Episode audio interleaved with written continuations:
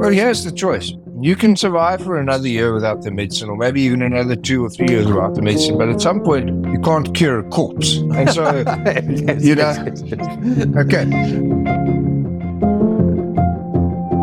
Mark, good morning. Hello. Good morning on mini budget day. I can't wait for how they're going to balance those books. It's going to be a challenge, man. Yeah. It's mini budget day. It is also, and this is a coincidence, Halloween. What's the day after Halloween, I suppose? so, so should should we be expecting a trick or treat out of the mini budget? What do you think? yes, no, precisely. Don't hold your breath for treats. If I can just jump forward like a, Yeah, a long way to our numbers question. yeah. The question that I have for you on Halloween, I have two questions. The first is, which is the biggest horror movie in terms of global box office revenues ever? Um, hang on. Um, I don't know. okay, so they're What? unfair to ask you these questions. It was ridiculous. I had the opportunity to Google them. I didn't know them before. It won't be the first and it won't be the last unfair question I get from Yes, you, yes, Tim yes. Anyway, the answer is The Exorcist. Yeah, yeah, Actually, only narrowly beats Jaws, yeah. which they regard as a horror movie. But anyway, that's the No, Jaws was scary. Ja- Jaws was scary. Yeah, Jaws was scary. I was maybe a lot younger, yeah. but that bloody thing wouldn't die. Hey? It was getting climbing on that boat. It was climbing on that boat. It was going to kill us all. I know, I know, I know. The interesting thing to me about Halloween is its origins. It comes from this Gaelic festival called Samhain. Can you tell I've been Googling? Uh, yeah, yeah. and it is the end of the harvest season. It's really to mark the end of the harvest season and the start of the dark half of the year. But the weird thing about Halloween is how popular it's becoming all around the world. It's really becoming a, a sort of an international kind of weirdo celebration There are enough weirdos around. which I think is pretty obvious, actually, if you think about it, because what's not to like? You dress up in weird stuff and you get candy. Uh, you know, it's like, oh, great. I used to, when my kids were small, I used to dress up as Mr. Death. You know, the guy with the, yeah, with the scythe. yeah, and the kids used to open the door. And after about four of them had burst into tears, my wife said, okay, enough. Okay, get the sweets out. It's- it's- it's- Let's just go with the sweets. the popularity of Halloween, you can measure it in the- US by annual spend, and it is extraordinary how much it's increased. It's really become a kind of national holiday. You can sort of understand why. It's escapism, isn't it? Exactly. It's like winning the rugby. Well, yeah. Oh, you best not be quoted as calling that escapism. There's some big oaks in that team. Okay. no, no, no, no, no. I, I, but you know what I mean. It, it does. It does take you Yeah. away from all of the other problems in yeah, South Africa. yeah, yeah. Oh God, w- what a pleasure it was to be taken away from such. Yeah, exactly. I've had an interesting sort of interaction with a whole bunch of people because for some reason I wrote about the rugby and leadership, which I think is a very interesting topic. I wrote about Rassie Erasmus's leadership style, Yeah, and then also, of course, Siya Kolisi's uh, leadership style. And it was amazing to me how many people responded and how many experts there are just on the topic of leadership yeah, leadership's this absolutely malleable feast. You know, it's a sort of, it's very difficult. And yeah. as a consequence, there's an enormous number of books written about it, an enormous number of experts on it. And it's quite difficult to pin down. What's your sort of definition of great leadership? First of all, you can't set out in the morning to be a leader. Okay. And to be honest, I'm not sure you can be voted in as a leader. Okay, entirely. I think you can be voted in as a representative. Yes. but not necessarily leader. But the, the, the, the characteristics that Siya has displayed is, first of all, modesty in achievement. Second of all, let the best team play. Okay, and, and that's where I think one of the critical issues is in our country. So when Siya's had his run, Rassie calls him off as the captain, and off he goes, and they put another guy in his place. Or if he's, you know, I mean, one of the keys to our, our victories in, in, in the World Cup is that they always fielded the team of the minute, the best team in this given circumstances. You know, take this kicker off, put that kicker on, regardless of it. So, so leadership in modesty, recognizing that you are but a, at best, cohesion of a team, not an individual Yes. as a leader, and then demonstrable expertise. You have to know what you're doing. You have there has to be evidence that in a crisis you have what it takes. Oh, that's interesting. Yeah. Okay, so with hindsight in a crisis, you end up having made the right judgment call in the circumstances, win or lose. Okay, and so there there has to be challenged, and you have to pass the threat test as a leader, because that's when you're required. To sail a ship in a calm sea, that's it. But to sail a ship in the middle of a storm, that's when a leader gets tested. And all of that doesn't begin with popularity. It ends with popularity. Okay. Yes. Leaders become popular. They don't have to start off popular. In fact, some of the, the, the, the leaders with the best track records earned their way almost unsuspectingly into that role. And it's a great comfort to have someone who you know hasn't filled himself up with ego, but rather with experience and nous and mutual respect and all of those things uh, that I think we all know about Yes. and that manifest. You know, of course, the, the areas where skill or technical skill is a prerequisite, but often a leader is the conductor of the orchestra and doesn't necessarily have to play a particular instrument well. Yeah, yeah. I, you know, in reading about this, you do come across quite often this distinction between leaders who are good team builders Yeah, as opposed to leaders who are good inspirers. yeah, And they're in the team building process, actually quite a lot of leaders, you know, they're kind of a dick. They don't shy away from the very hard conversations that that is really necessary never. and that are easy to to avoid, right? Yeah, Because it's the easiest thing in the world to say, I don't have to have a hard conversation with this employee yeah, and to just let it ride. And if you do that, you very quickly end up in, in the dwang. yeah, But there are these. So Steve Jobs, people often say that he, he, as a person, he was kind of unpleasant. There's a lot of lot of leaders that sort of fit into that mold, especially in business. yeah, But in sport, you just get the opposite. You need these inspirational people who lead from the front and lead with the ideas Yeah. and lead with the the transformational concepts. It's very tricky. This whole question. It requires a depth of experience and the bravery to make a mistake, but to call it. You have to call it. That's the challenge to leaders is that you, in any given moment, have to make a call. And sometimes you'll be wrong, and, and then mistakes are just learning curves, embedded learning curves. And when you get it right, you get it right. But what you can't do is kick it down the road. We might not have the best soccer team in the world, but we've got the best kick it down the road team that I've ever come across. Okay, so so we can kick cans down the road until there's no road left to kick them down. Okay, that's not leadership. Leadership is embracing and owning the problem, not just sitting there distantly making a decision on behalf of others, Yes. No. Exactly. but immersing yourself in the ownership and responsibility and standing in the front and facing the fire. Which brings us very neatly on the subject of kicking things down the road to the mini budget. Ugh, The, yeah, um, yeah, well, I, I've also been having an argument with a whole bunch of people about South Africa's debt level, wow. and that we will become particularly apposite or particularly noticeable today. We, we are recording this before the mini budget is delivered. Yeah, But what we know already is that South Africa's income receipts have been lower by, we reckon, somewhere around about 50, mil, 50 billion rand, uh, which is a big chunk, right? yeah. So the question is, wh- wh- what kind of savings does the Treasury try and extract in order to keep South Africa's fiscal sort of position stable? But there's lots of people who say, no, no, no, no, no, no, we can't. I mean, including the cabinet, that uh, South Africa needs to spend more. And our fiscal position is actually not that bad and we can handle it. Do you have a sort of position on South Africa's debt level? Yeah, absolutely. First of all, I think I write about it this week.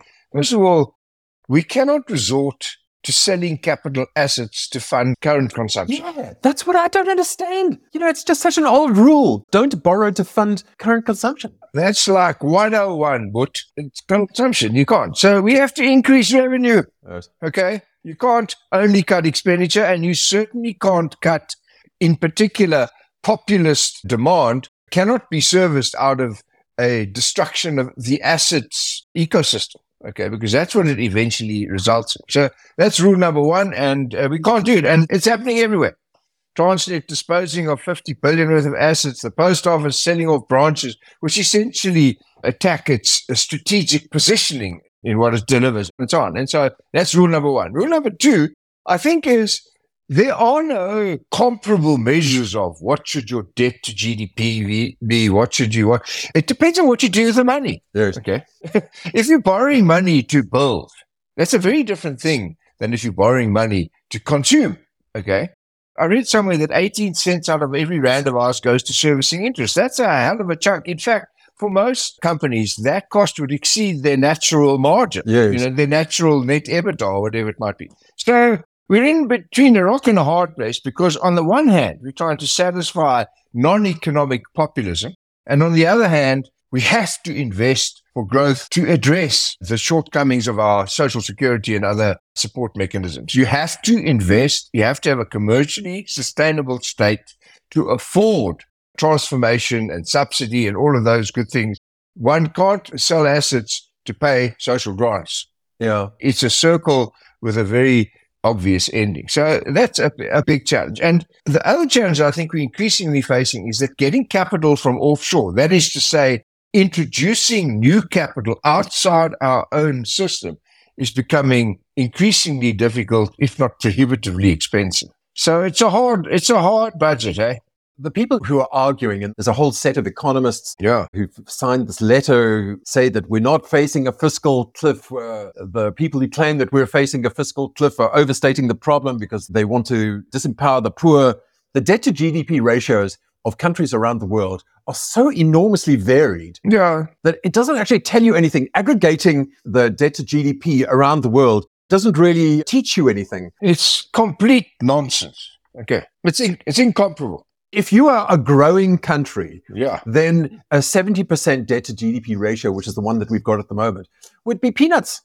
You know what I mean? You would say that's we need to borrow more. Yeah, exactly. But we're not a growing country. Yeah. And in a, in the in the context of a country that is not growing, a 70% debt to GDP ratio to me seems very high. I read somewhere that our GDP per capita is is lower than it was 20 years ago some crazy number. I haven't got that number exactly right. But if you've got a 70% debt to GDP ratio, but GDP is growing at 5%, it's a very different discussion than if GDP is growing at a half a percent. Okay. You can't afford to borrow. So what we really need to balance the books is some capital investment, permanent capital investment. And in order to attract that, we're going to have to demonstrate an open mind and an appropriate risk return risk. And we're going to have to allow the owners of permanent capital some oversight and discretion in what they can invest in directly and manage and control. Otherwise, they won't give us the money because they know we can't do it. We talked about leadership in the beginning. This is going to require extraordinary leadership. This is when you have to take the bitter medicine. And if you do not give your child the bitter medicine, it will get sicker. Yes. And that's just where we are. This is a big test, I think, for not only for the Treasury, but actually also for the president. Absolutely. Yeah. Because the president is sitting here facing a very difficult choice. On the one hand, he's going into an election next year in which the all the opinion polls sh- show the ANC down, Yeah. and then on the other hand, he's facing maybe you can't call it a fiscal cliff. I don't want to go there, but but it is a, a tough fiscal environment. And I think they've already made their choice. Their, their choice is that there's no way they're going to halt the spending this year because they're not going into an election with the civil servants not getting a thumping great increase. Well, here's the choice. You can survive for another year without the medicine, or maybe even another two or three years without, uh, without the medicine. But at some point, you can't cure a corpse. Okay. And so, Yes, you know, yes, yes. okay. And so, and so now, actually, what we need, and I haven't done this scientifically, my sense is that we need about 8% GD growth to get out of the hole and equalize the unemployment, poverty, and inequality circumstances that we find in. So we need maybe 3 to 5% to afford the GDP, debt to GDP ratio. All of these things suggest that we need to fund growth, Yep. not consumption. Yep. We need to plant. We can't harvest. There ain't nothing to harvest. And so we all know that. And it's very easy to sit on the sidelines and say that. You need extraordinary leadership. You need people to bite the bullets. You need to convince people that this is what you need. You need to convince people that there is virtue in deferred consumption. You need to convince them that you know what you're doing, that the growth strategy that you present to them, which you have to fund, is in their longer term best interest. And the trouble is, if you ask the general population of South Africa to tighten their belt, there ain't no more space for tightening. So we're really harvesting the folly of our previous populist spending. Yeah. Anyway, I, I don't envy the Minister of Finance. I think he's holding a steady ship as best he can, and may he prevail in financial sense, because that's his job. All righty. So, do you have any numbers you want to throw out there? Yeah, yeah. Well, my number of the day is 1.08. Scientific America has just released a survey or a study which says that on average, people lie 1.08 times a day. Okay. So, Tim, I don't know how your day's going or whether you've already met your quota. Okay. But I can tell you that excluded from that statistic is obviously politicians worldwide Yes. and South Africans in particular. Okay. Because I think we help move that, bump that average up. Anyway, so that's that. And then, of course, we've got Eskom doubling its loss to 23.9 billion. You know, That's shocker. I, I long for the good old days when we used to talk about millions. Yes, yes. You know, I yes. mean, you know, when we used to say so many millions and this and so many million, and we all used to think, oh, that's it. And now it's just billions. Millions doesn't even get invited to the party. It's a billions party. Talking of which, oh, Magic Johnson is now officially a dollar billionaire. Just goes to show you can bugger around with a ball in the backyard and you can make a bloody good living of it. Okay.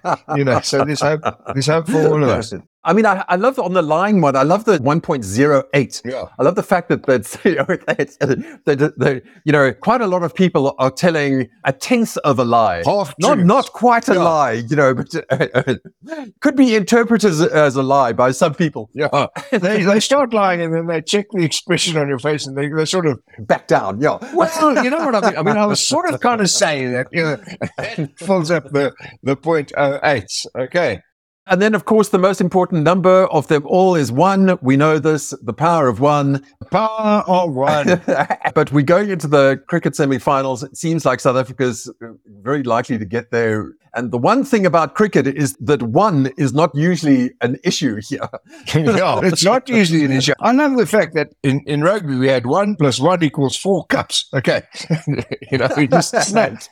In, cricket, actually, we, we won the last test against Pakistan with just one wicket. Okay, so it was very Yes, close. no, that's true. So one is maybe an issue in cricket. There's a nice one. The Proteas only need to win one out of their next three games to get into the semi-finals. So may they do that. And today, on budget day, they're playing against the Kiwis. Yes. That would be the All Blacks. Okay. Yes. And so there's going to be a little bit of grind in that ball today, gentlemen. Okay. Have a nice day. All right. Thanks, Mark. Nice chat. Okay. Cheers, cheers. This show is part of the Africa Podcast Network. The biggest pod network on the continent. For sales inquiries, please contact us at info at africapodcastnetwork.com.